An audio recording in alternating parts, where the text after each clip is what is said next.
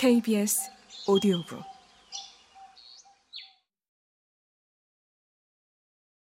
흑사병이 변화시킨 세계. 흑사병은 수많은 사람에게 엄청난 고통을 안겨주었다. 그런데 지옥 같은 역병이 수그러들자 상황이 급변했다. 인구가 격감하면서 노동력이 부족해지자 인력난이 찾아왔다. 높은 임금을 준다고 해도 부족한 일손을 메울 새 노동력을 찾기가 어려워졌다. 많은 토지가 경작자를 구하지 못해 버려지는 사태까지 발생했다. 이에 따라 과거 농노의 처지에 있었던 사람들의 지위가 점차 개선되었고 더 좋은 여건을 쫓아 다른 지역으로 이주할 수 있는 가능성도 커졌다.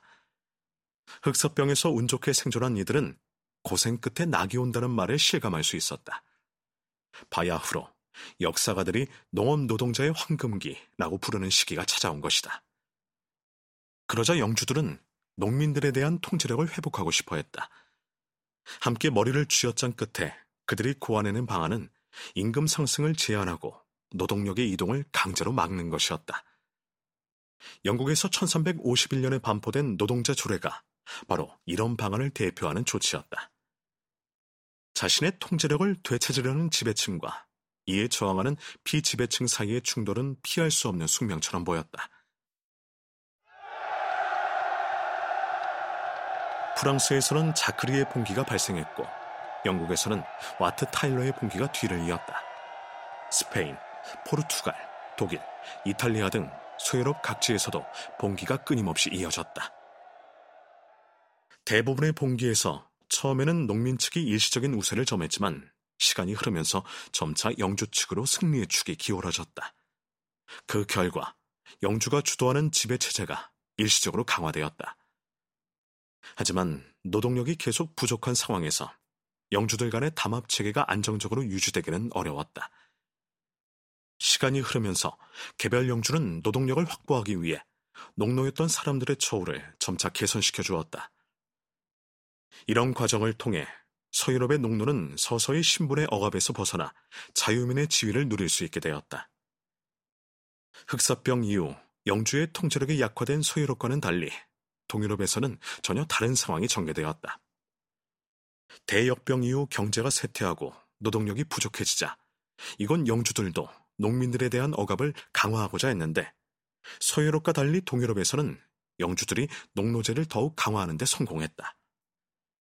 서유럽에 비해 사회적으로 낙후되어 있던 동유럽의 농노들은 영주 계급에 효과적으로 대응하지 못하고 예속화와 신분제의 강화라는 강압적 흐름에 끌려갔다.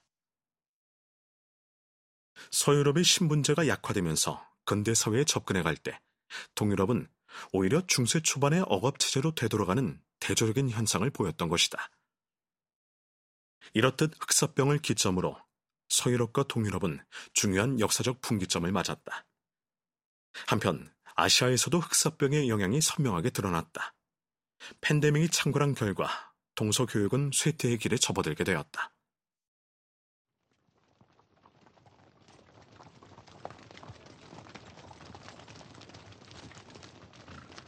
팍스 몽골리카 시대, 즉 몽골 제국에 의해 안정적 질서가 유지되던 무역 전성기는 이제 옛말이 되었다. 통상로는 예전과 달리 장거리 상인들의 발길이 서서히 끊어졌고 무역 도시의 숙소들은 한산할 뿐이었다. 무역의 쇠퇴가 몽골 제국의 재정 악화로 이어지는 사태는 피할 수 없는 일이었다. 그리고 이는 곧 군사력의 약화로 이어졌다.